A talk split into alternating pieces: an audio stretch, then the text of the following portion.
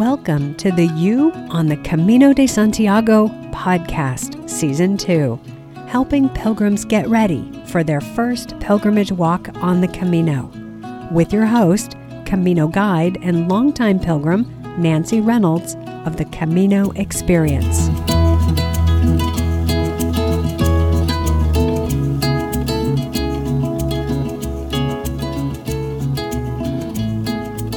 Hello again from Pamplona, Spain, on the Frances route of the Camino de Santiago. This is Nancy coming to you again from my happiest of happy places, where I seem to be stuck in the best way possible. Pamplona, as you may know, is the first city pilgrims come to in Spain when starting their pilgrimages in Saint Jean Pied de Port, France. And this stretch from Saint Jean to Pamplona is my home sweet home. It has been a fun 10 days on this stretch of the trail as I have had the chance to meet some of my listeners as they passed through or paused to enjoy Pamplona. So let me give a shout out to pilgrims Faye and Charlie, who I met in Roncesvalles, and Cindy, Renee, and Rob, and sisters Teresa and Patricia, who I got to take on a Pinchos crawl in Pamplona. I've also been texting with Yana from season 2, episode 16, who is currently walking the Portuguese route, and listener Mimi, who I last heard from when she was in Triacastela. Kathy from Michigan, who has been a guest twice, will be starting the Camino del Norte next week. And I am very happy to have had the chance to meet Andrea and Jason from season two, episodes eight and nine, and follow them from Saint Jean Pied de Port to Pamplona. Now, I had a rental car, but they were walking. What a great couple. And you are going to get to hear from them in season three, as I will be talking with them after they return home from their pilgrimage. So many wonderful pilgrims on the trail. Seriously, there are so many pilgrims on the Camino Frances right now. It has been a steady stream since the week before Easter. At some times, and in some places, the infrastructure has been overwhelmed. Too many pilgrims, not enough beds or rooms. But it is important to note that that is not always the case and not always at all points along the way. I am seeing a whole lot of people having a wonderful time following their Camino dreams. And I am also meeting and hearing about some unhappy, disappointed people with a fair amount of complaints about the Camino and their experiences. Another way to say it is that for some people, the Camino is exceeding their expectations. And for others, all they are finding are unmet expectations. So I'm going to circle back to one of my top tips from season one of this podcast, and that is to get to know your expectations. Actually, I think I've shared this one a couple times. Here is where I want to take it this time around. I would like to invite you to consider that no matter how much you have read or heard about the Camino, no matter how many YouTube videos you've watched, until you get to the Camino and walk it. You really have no idea what this is. I feel confident saying that because last year, when I was on the Camino, when I was walking, after walking it for 17 years, I came to understand that still, I have no idea what this is. The Camino is a pilgrimage route, yes, or more accurately, a series of pilgrimage routes. You sleep in albergues or hotels, buy food at shops and bars, walk for hours every day, and eventually end up in Santiago de Compostela. But those logistical facts don't go very far in explaining how walking the Camino can and does impact pilgrims' lives. They don't capture the essence of the experience. There is only one way to do that. to travel to your starting point and walk the trail. Then and only then will you know what the Camino is. And then you will know only what it is for you. When will you walk the Camino? What will it be for you? I would love to help you discover that and have you share your pre Camino story on this podcast. I'm currently signing up guests for season three, which will begin in July. If you have not yet walked a Camino and are in any phase of planning, anywhere from it's just a dream to you are leaving home in a few weeks, I would love to talk with you.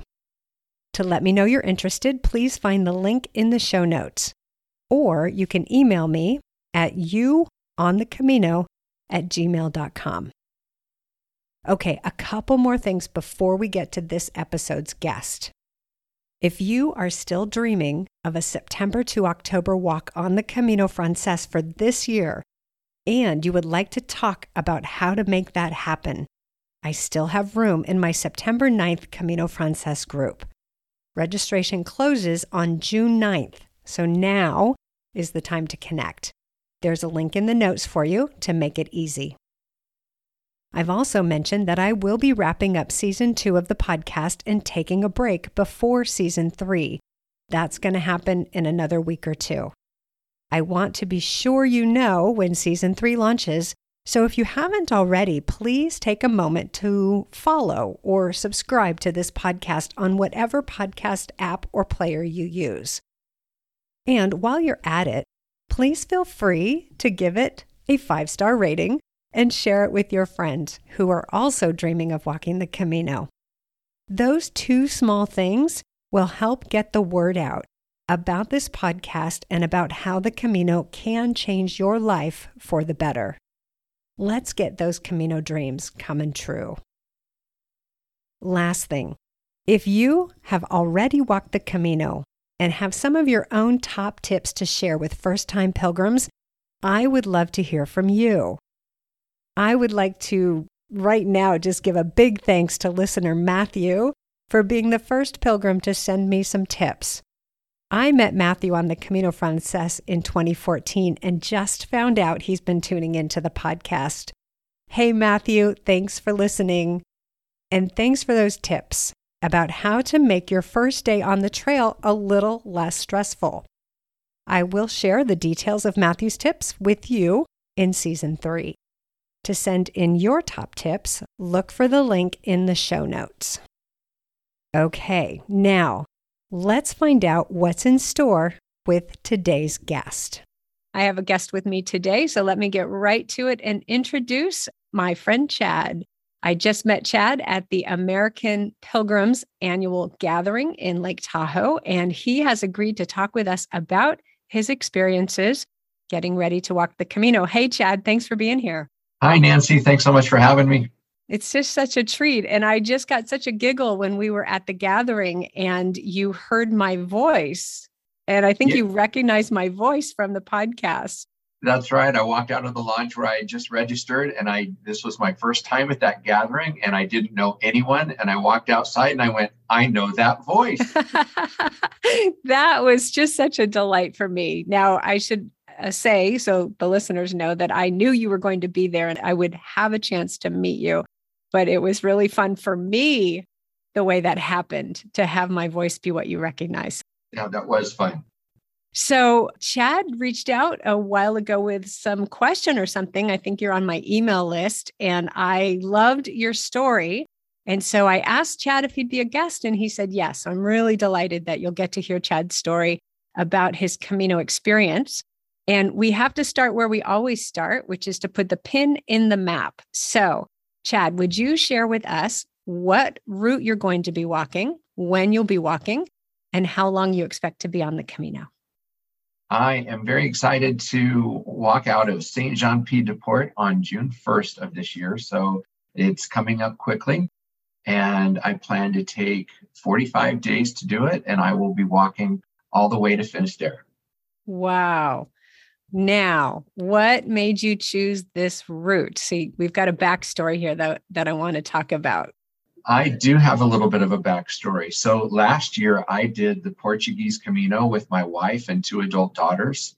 And along the way, I started feeling that maybe I, I could gain and benefit by doing a solo pilgrimage myself. And by the time we, we actually ended our walk in Santiago and we did take a bus tour to Finisterre. Um, I don't think we had the emotional capacity to walk any further once we arrived. But when I was at Finisterre and saw the lighthouse there and saw the mile marker, I just knew in my heart that this next summer I had to walk back myself. Can you say more about that? What did you know in your heart? You know what? It was just a knowing. In fact, the the picture that I had my daughter take of me at the at the zero marker there, I said, This is my goal. This is what I will be walking to. And I changed all of my profile pictures to that. It's on my phone. And so every time I look at that, it was like, okay, this is where you're heading. It gave me direction for this next year. I want to know more. you know, I've read some about about Finisterre and ending at the end of the world. I think it's significant that it was called that, the end of the world. There, there's a verse about people taking the gospel to the ends of the earth. And that to me was, oh my gosh, this was a pilgrimage to go to the place where St. James was buried. And he literally, in his day, did what he could in the known world to take the gospel to the ends of the, the ends of the earth. And that was inspiring to me. Mm. And the other thing that I found significant, and I don't remember whose book that I read that in or podcast that I heard it in, the idea of going to watch the sunset at the end of the journey there at the ends of the earth and watch that sun go down into the ocean and have that be the ending of a life. And then being there for sunrise the next morning as the sun comes up of this life of resurrection moving forward. And I just knew that was what I wanted to experience. Now, I don't know if the weather's going to cooperate. you know, there's things I'm not in control of, but I did learn that there's actually a little hotel in that lighthouse and uh, with six beds. And so at the very first of the year, when those beds became available, um, I secured a lodging for the day that I end my journey. And that's my intention is, is ending on that day and having that experience. That is amazing. I can picture you there. I haven't stayed there, but I've walked to the end and I've been to that mile marker, been to the lighthouse, and witnessed uh, German man burning things at the end, which is also okay. one of the traditions. Yeah. So apparently, some of these traditions are more modern than You're right. we would like to think. But one of the traditions, or the the tale that people tell, is that medieval pilgrims would walk to the end of the world and they would be in such a state that their clothes could not go home with them. And so they would burn their clothes and then dive into the water to cleanse. And then as the sun was setting, and then turn around and go home. Now, there are a couple of problems with that story. One is burning things. You know, I'm, yes. a, I'm a California girl and we've had a tremendous amount of trouble with fires. So the yes. locals, I want to go on record as saying the locals ask that you don't burn things at Finisterre. Okay. I just have to say that. That's good. And I am not planning on burning anything there. I will say that the last time we were there, we took my wife's shoes and um, tied the strings together and put them up on the pole that is there. Um, okay. up high in the air because those shoes could not walk another step. They were they were duct taped together and they were finished. So that is where they were left as a uh, as a remembrance of, of her journey. Oh my goodness. The, the irony too is that modern clothes don't actually burn. Those synthetic fabrics melt. true. so, that is true. okay. I have to back up because you just said a whole bunch of things that I want to look at. So, okay. So I noticed some references, some Christian references in what you said. So you referenced the gospel and you referenced uh, resurrection. Will you talk about why those words are coming up into this discussion for you? Well, I come from a, a Christian background, and that's been that's certainly been a part of my life and my journey. Um, a lot of that inside of the institutional church, and some on the outside of that as well. But a lot of what I do is certainly uh, driven by my faith. Mm, wonderful. So we also have to talk about, I want more on that though. What would you like to know? Oh gosh, let's see. I might come back to that. I, okay. I got a question kind of hanging out there. Okay. You use some really beautiful imagery of the sunset and yeah. the sunrise and the the end of something and the mm. beginning of something new. Do you have any sense of what that will be for you? Yeah, that's a that's a great question. You know, we we did read that your Camino starts once you have finished it. And so that imagery then of that death and resurrection of this journey, but there being something new, that is something that I just found that my soul leapt at. Mm. And I wanted to have that. I'm not sure what is all going to come up for me on this solo walk, but I believe it's going to be meaningful. And I'm walking with intention. And I think there's going to be things that I'll be leaving behind emotionally, spiritually, in my soul. I think there's going to be new intentions that I will have moving forward into the next stages and steps of my life. And so that's part of the mystery that's to be discovered on the Camino. But I think that's part of what the Camino provides. Yeah. So that's that's interesting because what I'm hearing is there's nothing specific. It's not like you're entering retirement and this is a transition time or you've been wanting to make a big career change and this is going to be the jumping off point for that or all the kids are out of the nest and now you know you're looking to spread your right. wings i don't hear any of that but what i hear is a welcoming and an embrace of the mystery and what the road has in store for you. Does that sound about right? Yes that's that's very true. I don't have this one specific thing that I'm looking for, or I don't have this one mm. thing that happened in my life that has driven me to go do this. But I think in walking the Portuguese with with my family and meeting other pilgrims along the way, especially some of the solo travelers, I watched some of their processing. Mm. And I I realized I wasn't walking that same way. I think on that first trip, my wife had wanted to do the Camino for a long time, probably over 20 years. And it wasn't till we got to watch The Way together, the movie, that it gave me eyes on exactly what this was that Jamie wanted to do. Okay. And so my intentions for this first trip together was just to support her. Mm-hmm. I did this because I didn't want her going by herself and I wanted to make sure she got everything she wanted out of it. And it so worked because of COVID that both of our daughters were in the place where they could join us. They wouldn't have if we'd have gone the year that we had intended to go. But since it was a year later, um, I had one daughter who's a traveling nurse, and she just finished a year long stint in Saudi Arabia. And my other daughter just finished six years in serving in the US military. And so both of them had the opportunity and the desire to join us and to go with us.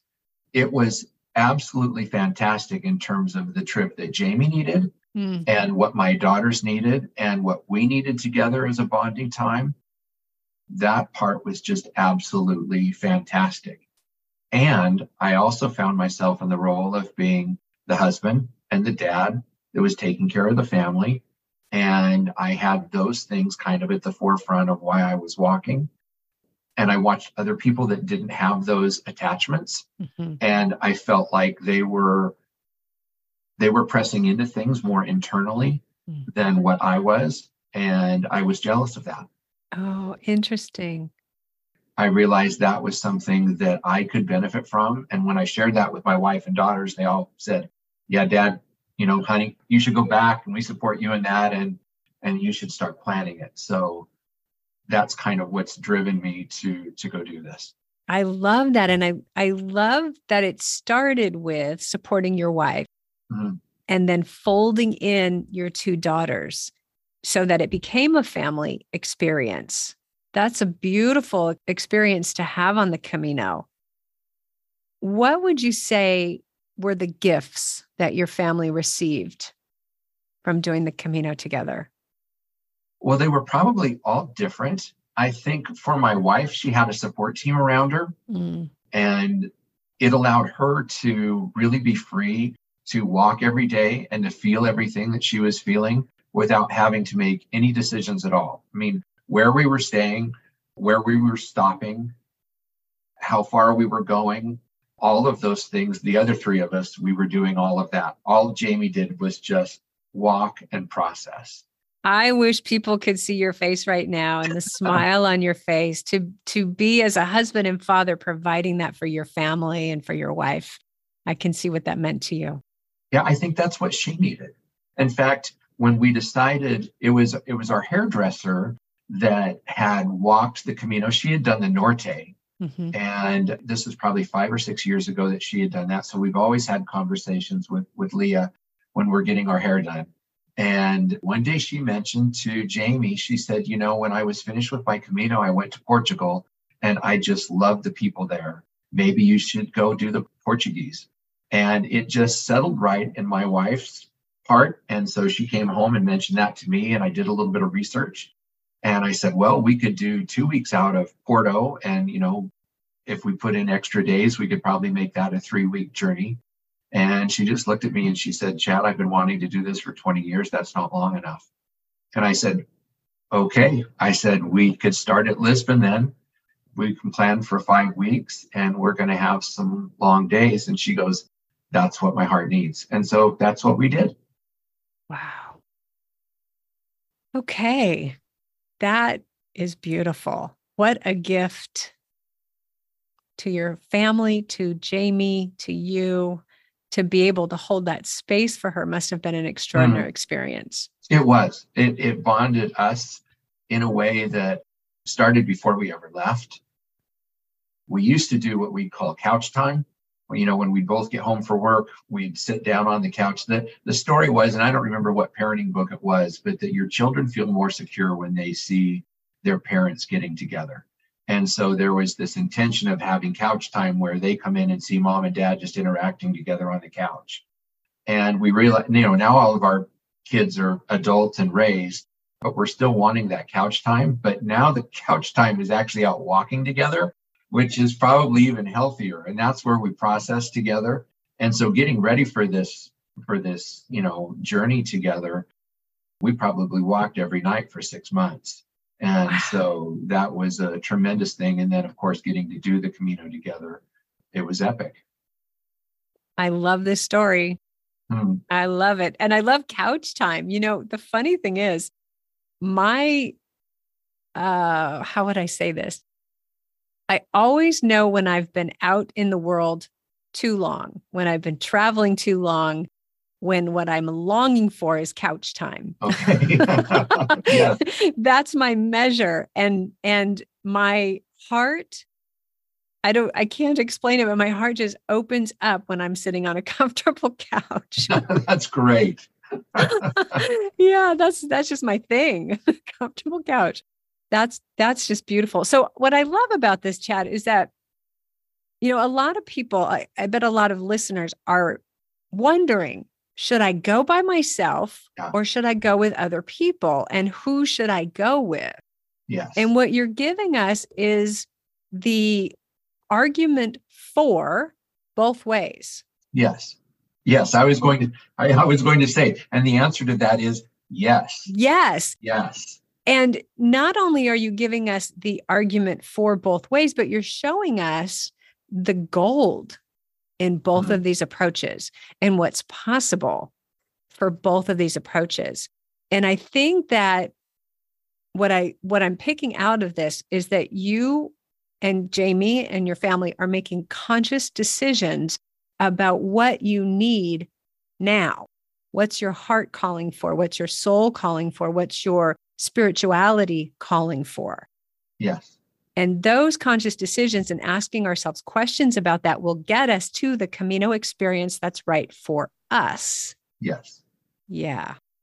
One thing I definitely saw on the Camino is that my my girls they didn't necessarily need me there. All of them could have done this by themselves. I ha- having walked the Camino, I would trust them to go do it. They don't need this their dad figure or their husband to walk alongside them to make sure they're okay. All of them are capable of doing that themselves. So that was easy to let go of that and realize this is a safe place for people to travel mm. and to let that go for myself. So if any of them, in fact, my my oldest daughter Kona, she's thinking about possibly going and doing the Norte later this year after a travel stint. Um, I'm not sure if her schedule is going to allow for that. But then the rest of us are planning maybe next summer to go back and do the Norte together because we want that experience together again. So if we can get the time off, we'll be intentional and we'll start planning that once I once I get back. But it's true, both of those ways are so valuable. And I recently made a, a new friend here in the Boise area. His name is Steve Walter, and he'd written a book on the Camino. And I found out that he lived locally, and he and I started walking together. And Steve told me that he's had people ask him and say, Hey, can I go with you? And he goes, No. you know, he's just intentional about it. The only person he's taken to go do one of his Caminos with is his daughter when she graduated from high school. So I love that intention too of knowing that there's there's benefits of, of that. Yeah. There's there's one more aspect of that that um, in terms of the Frances that I'd like to share. Yeah. I was reading a book and I, I wish I remembered the author's name, but he was starting out as St. John and he had some things going on in his life that he really needed time to process. But that first night in the albergue that he was staying at, he met a couple of guys and they started walking together and they formed this fast friendship. And yet, early on in their discussions as they're walking together, they all realized that once they hit the Meseta, they needed to separate because they knew that they needed that time alone to process. And boy, when I read that, my heart just leapt and went, that's why you're going this way. That's them. The Meseta is this stretch that it's going to be me and God, and I want to be listening and I want to be by myself to process that and just have the rhythms of the Camino, you know, minister to me and bring up whatever it's going to bring up. But I'm also being intentional that I'm wanting to stay at places that have community meals and community gatherings because I know that even though I'm walking this solo, I want to develop community and I need that time to process with others. And so I look to do that in the evenings once I've stopped hiking. Fantastic. So I just want to clarify for people who might not know when Chad's referring to the meseta, on the Camino Frances, what people are usually referring to is the stretch from Burgos to Leon, and it's about 180 kilometers. Now, officially, the Meseta goes a little bit farther than Leon, maybe a little bit before Burgos. And those big cities bookend the Meseta. So there's there is a very clear opportunity to get on a bus or a train and skip it and hop from Burgos to Leon. And many pilgrims do that when they're short on time. But pilgrims who have walked the Meseta, especially those who are on a spiritual journey and know they're on a spiritual journey, would not miss it for anything because it is as you described it's it's you going within. Yeah.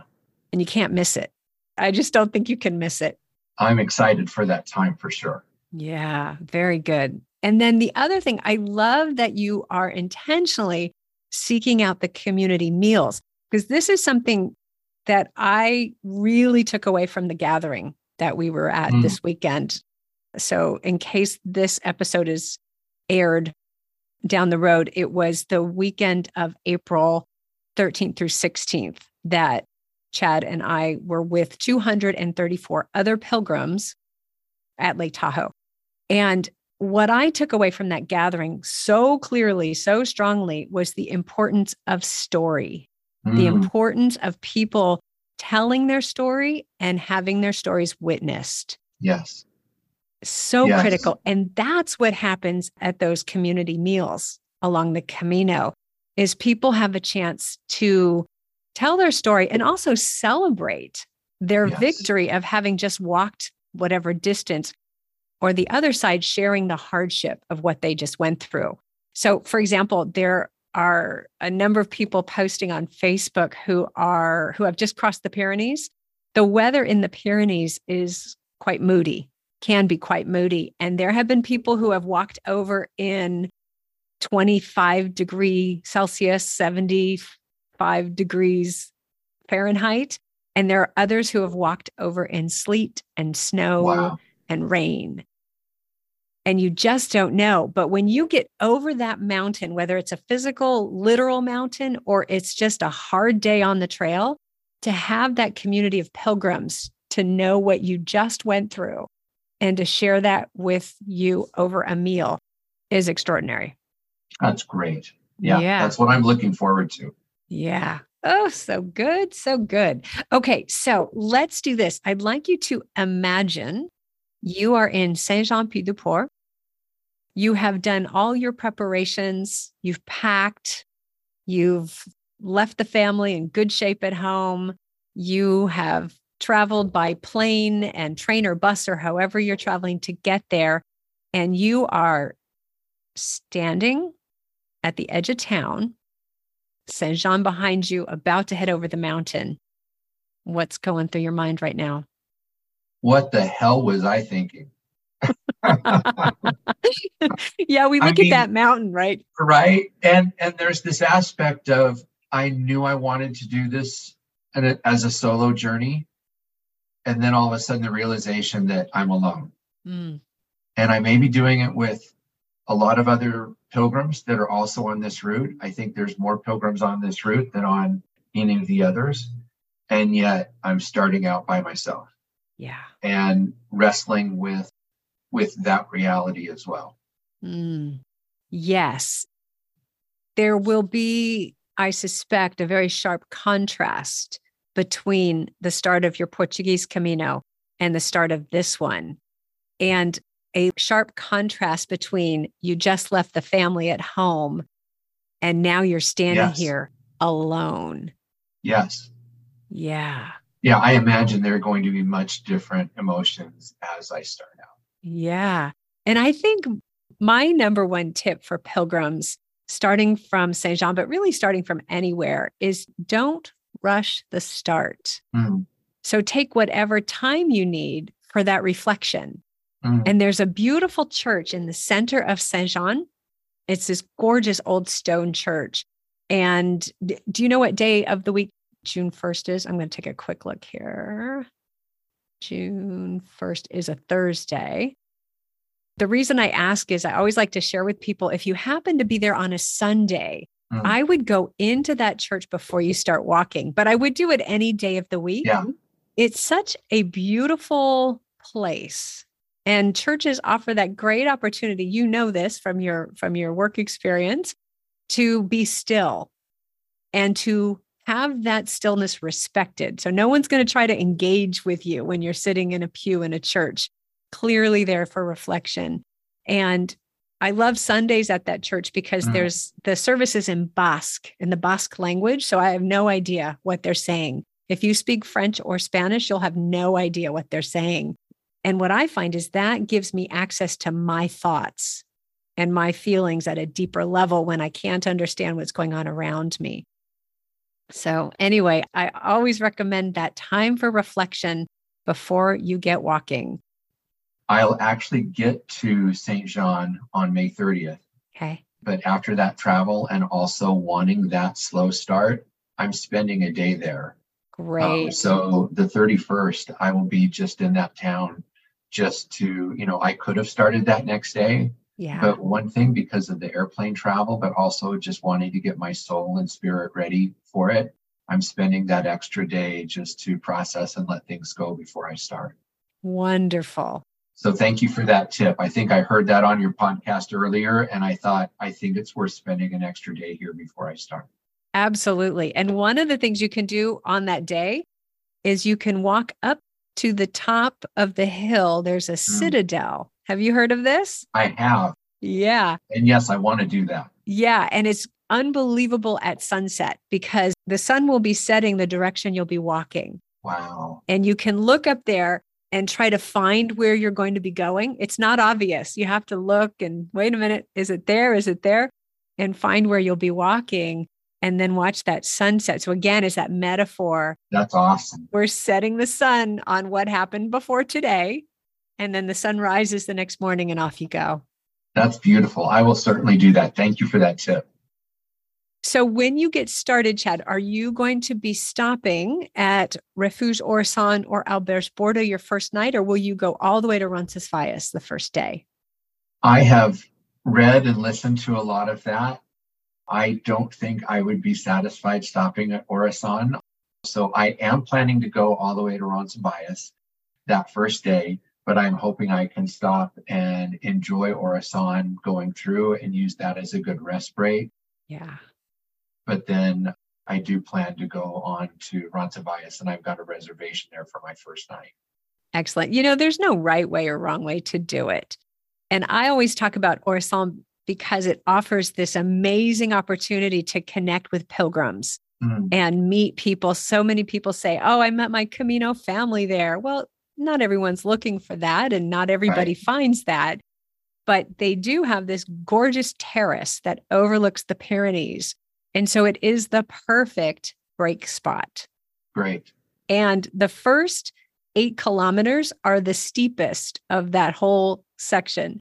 And so by the time you get there, you want a chair. you yes, I'm, I'm sure I will want one. Yeah. And you want a restroom because there are no more restrooms until you get to Roncesvalles. Okay. And you want a beverage or you want something to eat or drink or you know something. So yeah, definitely. Now what I do want to say, see, because people suggest staying at Orisson and Borda because of those shared meals and that opportunity to connect. But let's make sure that everybody knows that in Roncesvalles, there are three kitchens that serve dinners for pilgrims in large dining rooms, and you will connect with pilgrims there. Mm. You absolutely will. And all you have to do is talk to people and say, Where you have a dinner? Let's go have dinner together. And the pilgrims will be at one of those three dining rooms. That's great. Yeah. That's one thing I think that we experienced doing the uh, my family in doing the Portuguese together is sometimes when we sat down for a meal, since there were four of us, we didn't have other people join us unless we were intentional about gathering them in because they already saw us as a group. Yeah. And so we had to do that. But as being a solo traveler, I think I'll have to uh, seek that out and make sure that I'm making those connections for those yeah. meals. Yeah. And it won't be hard at the beginning.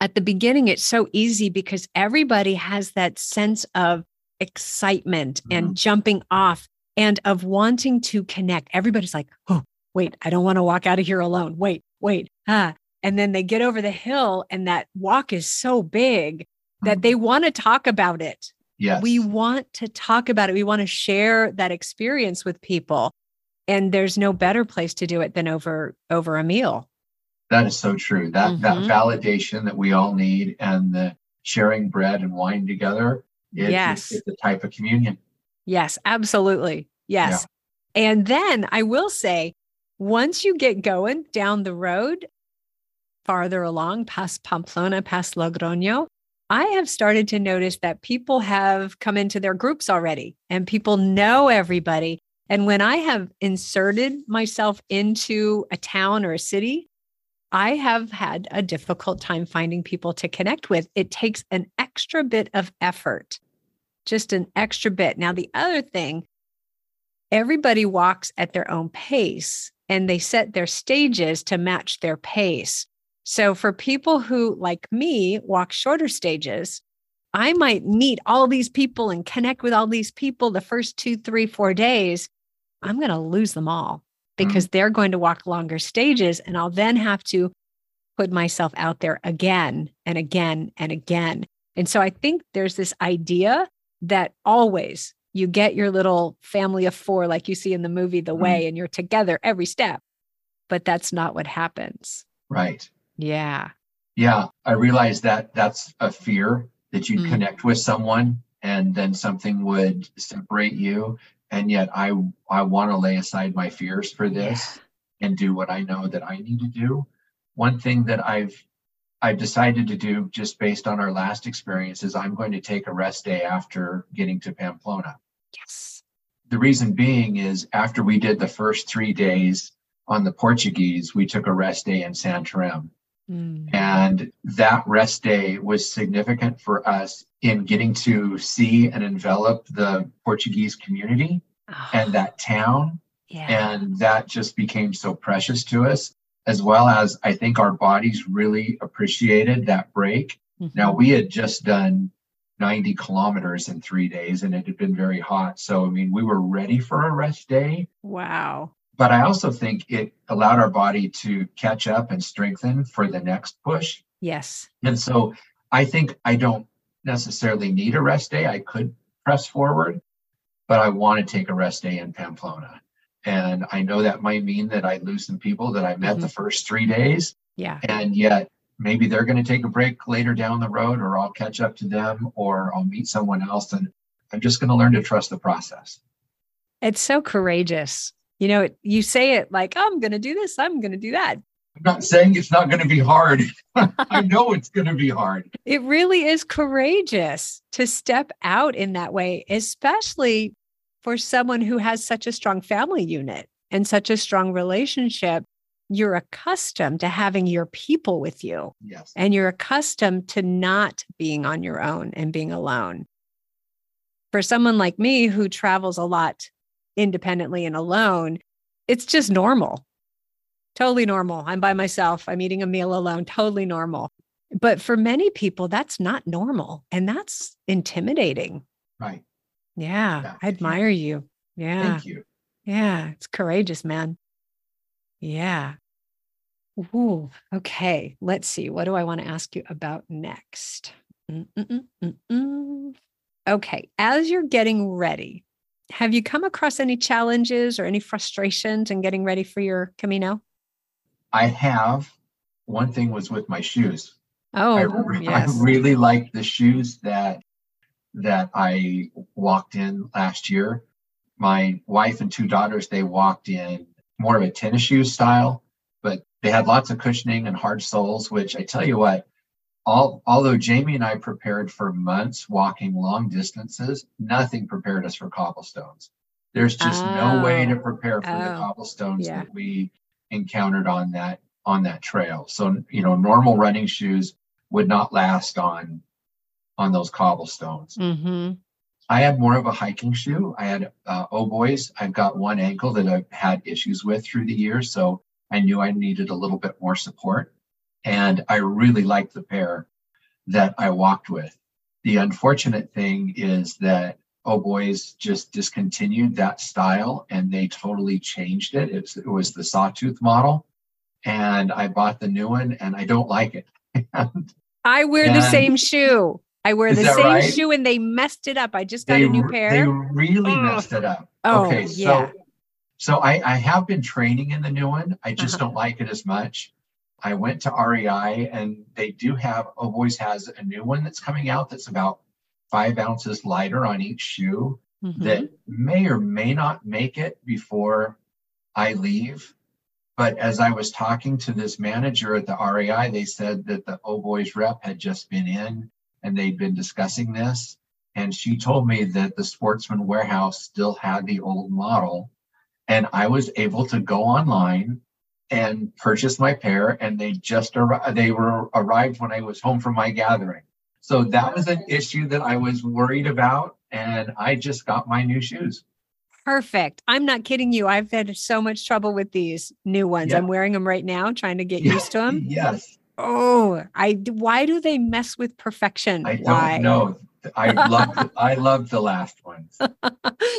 I think I've had three or four pairs of them yeah. over the years. Yeah. Okay. Now I'm going to take that tip though and go see if I can find a previous model. Good. Yeah. At the Sportsman's Warehouse, and I found it online and that worked perfectly. And they were cheaper because they're a discontinued shoe. Thank you for that tip. Sure. Yeah. Although I leave in a week and a half. I'm not sure I can get a new oh, pair before okay. then. But uh, let me see what I can do. There you go. Yeah. Okay. Oh, very good. All right. So you've worked out your your shoe issue. Thank yeah. goodness. Any other challenges or frustrations? Yes, I woke up. I woke up one morning, and so I'm also a photographer. Yes. And I got a camera, a mirrorless camera that's light but has all of the controls that I want. I figured out a way to rig it on my backpacking strap so that it was easily accessible. I used it a lot on my last Camino. And the mistake I made on my trip last year is that I brought an additional lens that I ended up never using, maybe twice. And it weighed almost a pound. And so that was something that you know, I decided I'm going to leave home this year. I'm only going to take the one lens. But I woke up a couple weeks ago and with the idea that I was supposed to leave the camera home. I wrestled with that all day long. Wait a minute. I've seen the photo, that photo of the lake you took at the gathering. I was there and I didn't get a good photo like that. So hang on. How are you going without a camera? Yeah. So I've heard other people share that if you're grabbing your camera and you're wrestling with the controls to try to grab the right picture, that you're not staying in the moment. Mm-hmm. Mm-hmm. And I really want to stay in the moment. But as I process that, I'm a good enough photographer and I know the settings on my camera. I can take a picture pretty easy and it, that doesn't really get in my way. And I'd rather have that picture so that I can relive it back home than not have it. And so all day long, I basically poo pooed those ideas of why I shouldn't take it. It happened to be our anniversary, and Jamie and I were out for dinner that night. So I told her this this cockamamie idea that I woke up with in the morning, and um, she just looked at me across the table and she said, "Oh, you do have a lot of identity in your camera, don't you? No wonder you're supposed to leave at home." Okay. and I just looked at her stunned across the table and I realized, oh my gosh, I've I'm leaving at home. Okay. And then she just gently said, You can get what you need to on your phone, can't mm-hmm. you? Mm-hmm. And I don't know that I said anything for a couple minutes because it was hard to think of leaving that home. Yeah. And yet she's very true. It's easy for me in a crowd when I have a big camera in my hand, it feels like I have a purpose and it's like another name badge. Mm-hmm. And I remember years ago walking into a, a conference center in Hawaii um, with this big camera where a senator was speaking.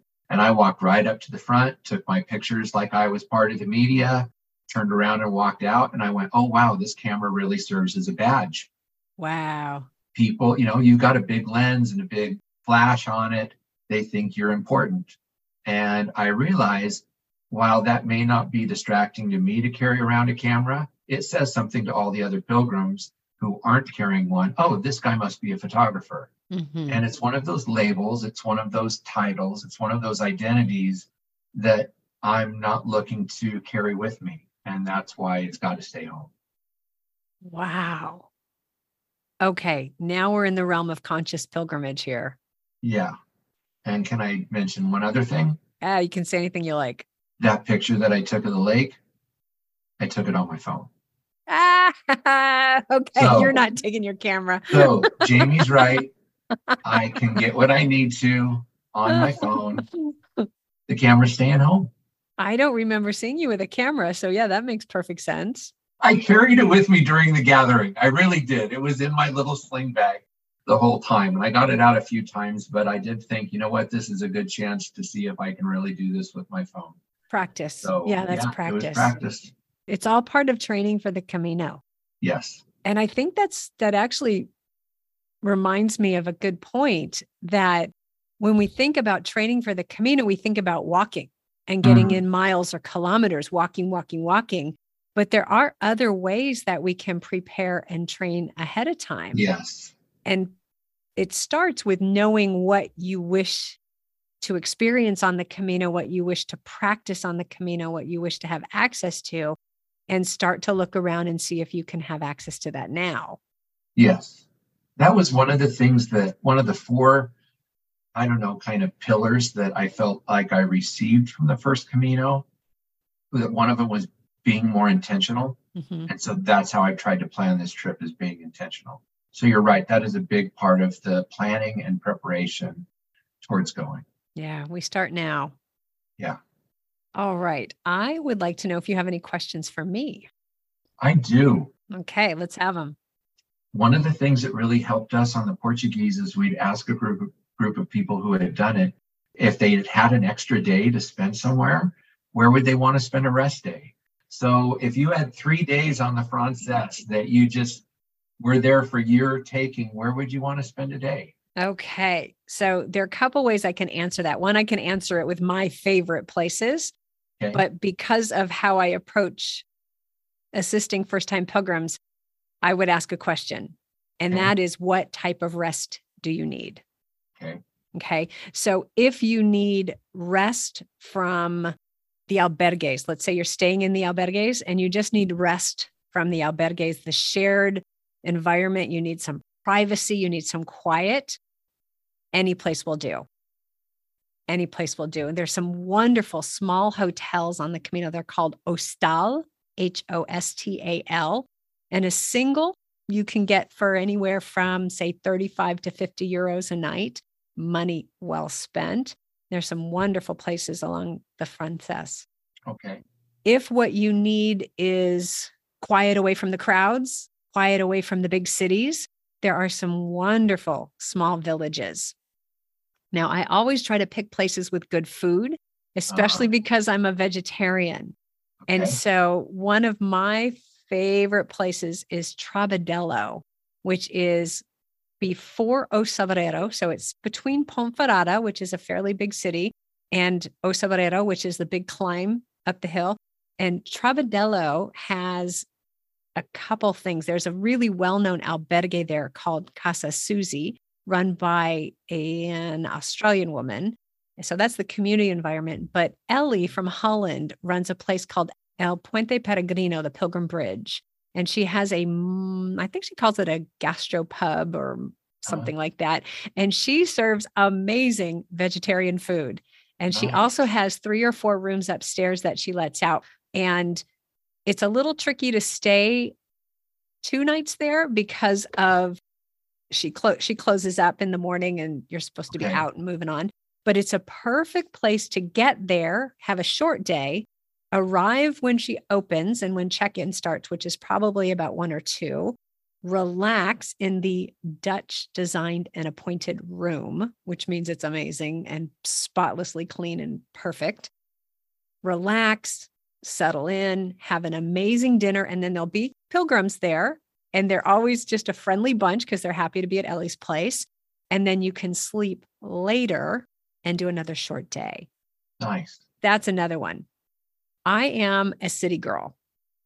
But let me clarify that because I'm not a big, vast city girl like Los Angeles city girl.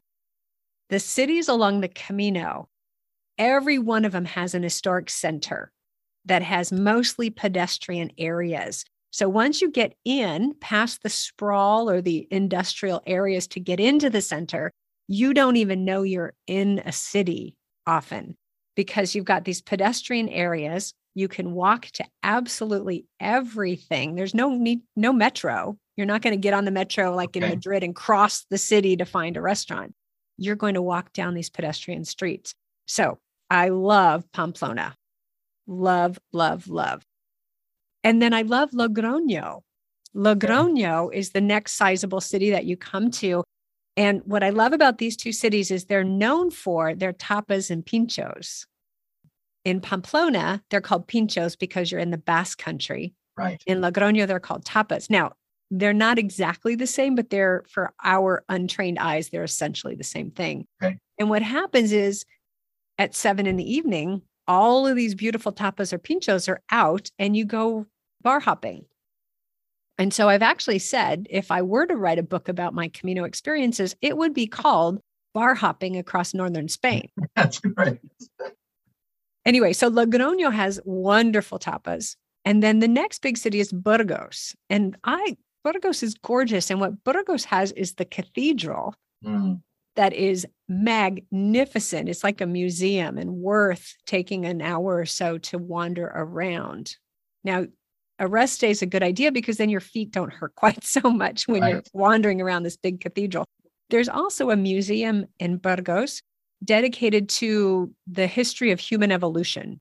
Mm. And it is an extraordinary museum if you're interested in the topic true story, I overestimated my interest in the topic and did not enjoy okay. the museum, but it's an extraordinary museum nonetheless. Okay. okay. There's also the possibility for a side trip if you want to go to Atapuerca, where the oldest remains in Europe were found. Okay. And they do day trips from Burgos. The next city is Leon. Lovely, lovely city. And Leon has this exquisite cathedral as well, completely different mm. personality from the Burgos Cathedral. Leon Cathedral is all about stained glass. I love stained glass. Exquisite from the inside. You just have to go in and, and be there. And what I love about the Leon Cathedral is there are a couple of cafes where you can sit and look at it. And so I'll do that for a whole darn afternoon. That's wonderful. Yeah. So that's a wonderful place. Leon has other churches, museums, cafes, just lots of stuff to wander around and do. Next up is Astorga. Astorga is home of the Palacio de Gaudi. So it, this is the bishop's palace designed by Antoni Gaudi. I'm hoping I get that name uh-huh. right. And it is exquisite. It's just exquisite. It looks like a little castle, and the inside has an altar area with exquisite stained glass. The ground floor has these arches that I are indescribable. And it's just worth going inside and taking your time and being with the building. And there also are exhibits and painting installations and things like that. So, really interesting. Astorga also has a chocolate museum, which sadly is not in English, but they do give free samples. So, you know. That, that's worthwhile because chocolate isn't in English, so that'll still work for me. Exactly. Chocolate. and then up the hill from Astorga, if you're ready for an upgrade, I would walk a short day and stay at the Stone Boat, which is okay. run by my friend Kim, who is, she's an American and she's got this amazing guest house. And Kim is a longtime pilgrim, and she gives you just the warmest welcome, the most beautiful time. She also has one of her colleagues has a massage studio, and she does 90 minute sessions that people rave about. Rave about. So that's the Stone Boat in Rabanal del Camino. Okay. And it's a sweet little village. A couple places to get a meal. And you're in the mountains. So it's got that nice mountain, small village feel as well. And then the next day, you would arrive at the Cross of Iron, the Cruz de Ferro, okay. which would be about an eight kilometer, two hour walk up the mountain to get to the cross. And then the other side of the mountain is Ponferrada. And Ponferrada has the Templar Castle, which is beautiful, especially at nighttime under a full moon. Highly recommend seeing that. So, these cities, what I love about these cities is they don't feel like cities. They feel like places that life is happening on a smaller scale, on a more intimate scale. And the food is excellent in the cities. So, you would get off the pilgrim menu track while you're in the cities and possibly get a really good meal as well. That sounds perfect. That was just what I was looking for. now, I have to give you one tip. When you're staying multiple nights in one place, if you're staying in albergues, the municipal and parochial albergues don't permit you to stay a second night unless you're injured or sick. And then you have to ask permission to stay. Some of the private albergues will do that too. So you always want to ask. Okay. So here's what I would do if I'm doing Burgos as a rest day. There's a, an albergue that's a little bit out of the center. It's called a mouse. A a uh, uh let's see. Uh, it's E M A U S. Emmaus is how we would say it in English. Okay. It is attached to a church, which also has a little chapel. And every night, the priest does a mass for the mm. local people. And sometimes he also does a pilgrim's blessing. Okay. And so you arrive, you don't leave, you just relax and enjoy the experience of being in this church. And I think, if I remember correctly, it's one of those churches where there have been people praying continuously for decades, kind of thing. And yeah.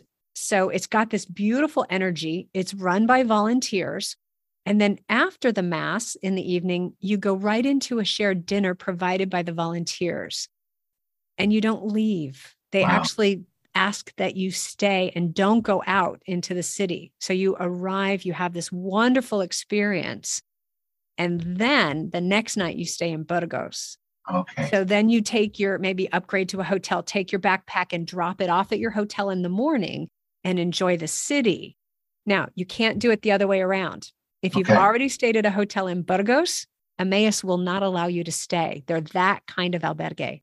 Okay. So you'd want to stay at Emmaus first. And that that's just one of my favorite, favorite, favorite experiences to stay at that albergue and then enjoy the city of Burgos. And Burgos is also a place with great tapas, a great tapas culture in the evening. So you can get out and enjoy that and the buzz of the city. It's also a tourist destination because of that cathedral. So there's that hum and buzz all the time. Yeah.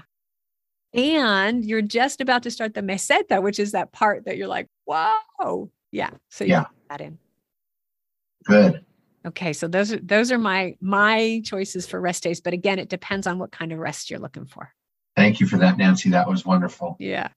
Another question? Another question. Yeah, SIM cards or international plan on my phone from here and not wrestling with changing SIM cards. Any suggestions or ideas? That's a really good question. So the the way to answer that is to first ask what will you need to do? Will you need to text? Will you need to make phone calls? Will you need to do a blog or p- upload to Facebook or create documents? You know, what what will you need to do? Will you need to book accommodations while you're in Spain? So all of the albergues and most of the bars will have Wi-Fi. And they pronounce it Wi-Fi, which pilgrims just love to say. Okay. so the thing about Wi-Fi along the Camino is you will be using it along with 30, 40, 50, 100 mm-hmm. other pilgrims in the albergues. You cannot count on the fastest connection possible. So if it's important to you to have those connections, you want to know can you do everything on Wi Fi? Can you do everything on a data plan? Because those are essentially the same. And then you want to look at what does my current provider offer? Is it enough? Is it enough gigs for while I'm over there for what I need? Is it affordable? Because some of the places will say it's $10 a day to have full access to your phone while you're over there. And that means $300 for a month. That doesn't seem very affordable to me. So I'd ask some questions, find out if that's really true, if that's really what they do. And then if you think you might want a SIM card, you would want to go to a shop when you get there. So you can go to the shop in the airport in Madrid. You can go to a shop in Pamplona if you'll be pausing on your way up there. And you could also go to a shop in Saint Jean Pied de Port. There's an orange store, the like the color orange, and they sell Sims. It'll be a French number. Now, does that matter? I don't know. I might hesitate to call a French number from my Spanish phone unless I know I've got a good coverage plan. Okay. It's just it could be a you know a, a hesitation for people. So much of what happens on the Camino with people communicating amongst pilgrims and between accommodation places and pilgrims is done on WhatsApp. Are you familiar with that? I am. Yeah, we Yeah. did use that last time. Yeah, perfect. So, so much happens on WhatsApp, and you can make phone calls on WhatsApp if you have a data connection or Wi Fi.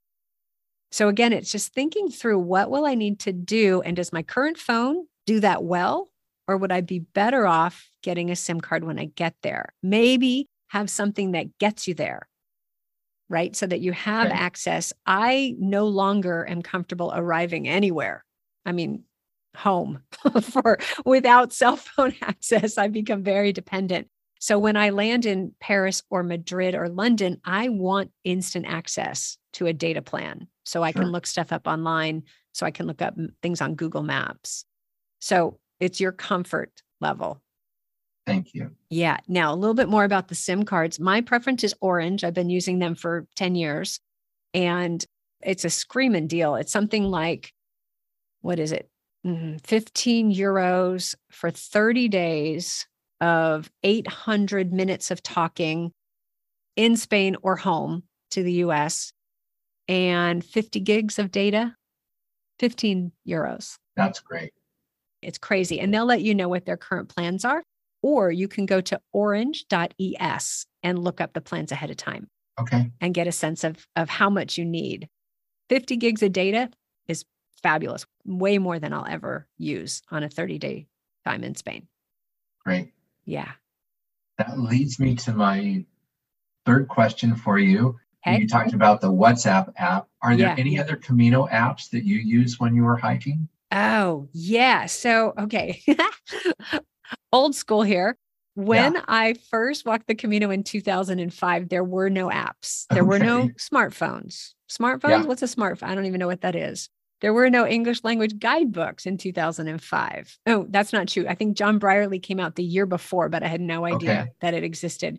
So, so here's what I did. I went to the Hospitalero at the albergue in Pamplona and I said, I'm going to Santiago. What do I do? And he said, Come here. And he took me outside and he pointed to a sign that had an arrow and a scallop shell and a figure of a hiker. And he said, You see that? And I said, Yeah. He goes, Go that way. that was it. Go that way. And I followed the arrows the whole way. So it can be done. And it was Mm-hmm. a wonderful experience. And now I have an app. Okay. yeah. So I I've only warmed up to one app and unfortunately the creator passed away last summer. You've probably heard of Camino Ninja. Yes. Yeah, so I love that app and I have read that some pilgrims in Germany are recreating it Okay. and it will be coming out at some I think it's going to be called Camino Camino. So look for that app. It wasn't out 2 weeks ago, but might be out now. So if that comes out that is absolutely my favorite. we used that on the Portuguese last year Perfect. and found it very helpful. yes. And I did get a new phone between the last time and now, and so you can't find it. But I did, I'll admit, I found a way to force load it onto my phone and I have it. I don't know, of course, since it's they're not updating that anymore. Right. I don't know that it's going to be the most accurate, Yes. but I do have availability to it. And just because the nostalgia from using it last year, I've got it on my phone. It's great. And my favorite thing is the distance. You pop in, I'm starting here and I want to go here. No, I want to go here. Now I want to go here. That's farther. Right. I love that. Yeah. Yeah. And the best point that you made there, the most important point is that it is not being updated. Right. And so things may not be accurate. So the other app that I have is called Wise Pilgrim. People speak very highly about Wise Pilgrim. So I would definitely consider that one. The other thing is to have a bookmark on your phone for Gronze, G R O N Z E dot com. That is probably the most tied with Wise Pilgrim for how updated and current and accurate it is. So that is the other one. And the website is set up so that you have to search a little bit to figure out where the additional information is hidden. There are tabs, but once you find the tabs, you have access to all their good information. That's wonderful. Thank yeah. you. So those are the ones that I would I would recommend. And Gronze is all in Spanish. But it's easy enough to follow because mostly what you're looking for are place names. And place names you don't want translated anyway. Right. Yeah. And then if you're using Chrome, the Chrome browser on your phone, it will translate it to English for you. Perfect. Yeah. And but keep an eye on those place names if they get translated. You might be Okay. might not know where you're going. yeah. Yeah. And then I do love, I'm going to put in a plug for my favorite guidebook Okay. For learning about the Camino. An actual guidebook, like an old fashioned guidebook for travel, is the Moon Camino de Mhm. Santiago guidebook, written by Beebe Bahrami, who is an anthropologist and a very well traveled pilgrim on the route. And so she brings something that nobody else brings such a depth of information. I have been using that one and have been highlighting lots Oh, of things. good. Yes. So thank you for that. Good. Yeah, of course. I'll put that in the notes for the for the show so people can find it. Yeah. Yeah. So, Chad, is there anything that you would like to share with our listeners? Maybe your tips, because you're not a first time pilgrim, you're first time on the Frances, but you have spent a what a month learning how to be a pilgrim. Anything you'd like to share with the listeners? I've got a few that that were important to us. One of the favorite things that our family had, we all had, you know, buffs, those little tube things of fabric that you can use in many different ways. The girls could put their hair up in them. We could use them as a headband. You could use it, you know, to wipe the sweat off of your brow on a hot day. But really, our favorite thing to do was to get them soaking in water and putting them around our neck. In the summer, that was just such a mm-hmm. nice cooling thing to do, as well as it protects you from a sunburn. So I carry my buff with me wherever I go now. That was a that was a wonderful thing. That's a great tip. And do you have a Camino themed buff? I do. And I think I have all of the Camino themed buffs. We we bought them along the way. And when we got home, we got a new puppy, which is a long story, but her name is Camino. And she uh-huh. wears a new buff around her neck every week. okay, you're you're one of us. Yes. Yay. So I will mention that there's a pilgrim boutique shop in Saint Jean Pied de Port that is just a couple doors down and across from the pilgrim's office. And they sell buffs there. I'm Wonderful. Certain. That that's yeah. great. The second tip, I was not real happy about this at the beginning, but before we left, uh, my oldest daughter, who's a nurse, she made us all carry electrolytes with us. And we had a package of electrolytes for every day that we were walking. And we were walking in the middle of summer and it was very hot. And that was one of the best things that we carried with us. Not only did it help us, but when we found other pilgrims along the way that were suffering from the heat and dehydration, we were able to give them away. And so that became important enough for me that while I do carry a water bladder, I've got a separate little bottle to mix up my electrolytes for the day. The one thing I did learn, I don't need to carry my whole supply with me. That there are places along the route where I can resupply. Right. So, like, I am only planning to carry enough to get to Burgos. So, I'm going to okay. carry 15 of them with me, and then I'll stop at a decathlon and get more for the next stretch.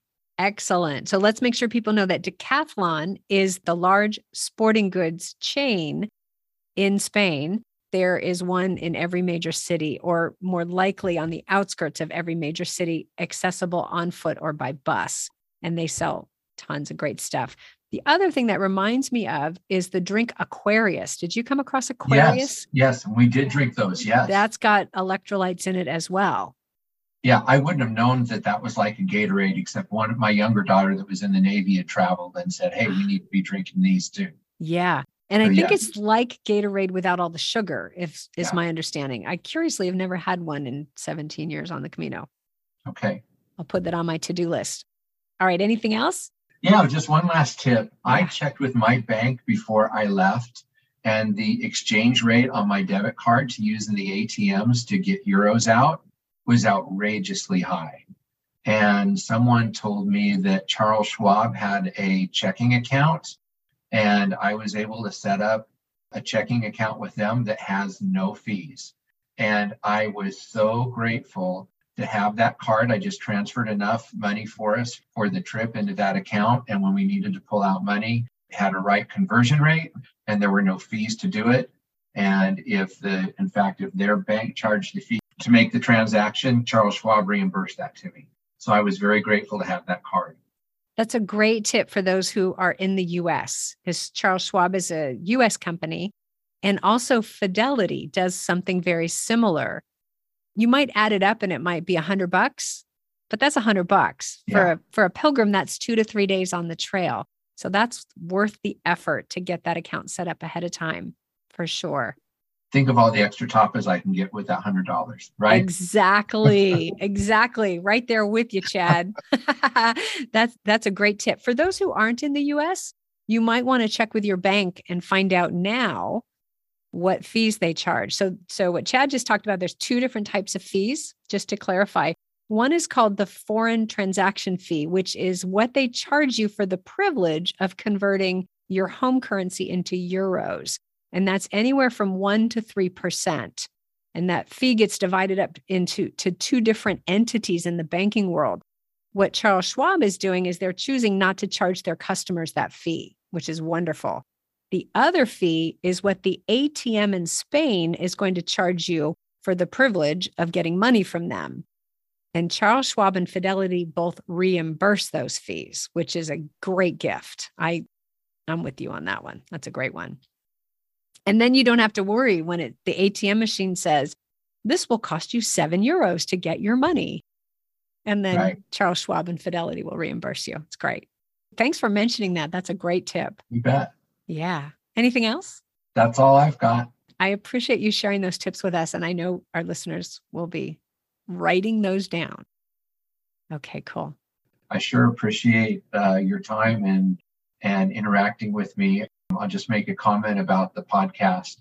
When we got back from from our Camino, we had lots of friends because we did blog and and share pictures along the way. So we had lots of people that followed our journey, and several friends have said that they want to do this in the future.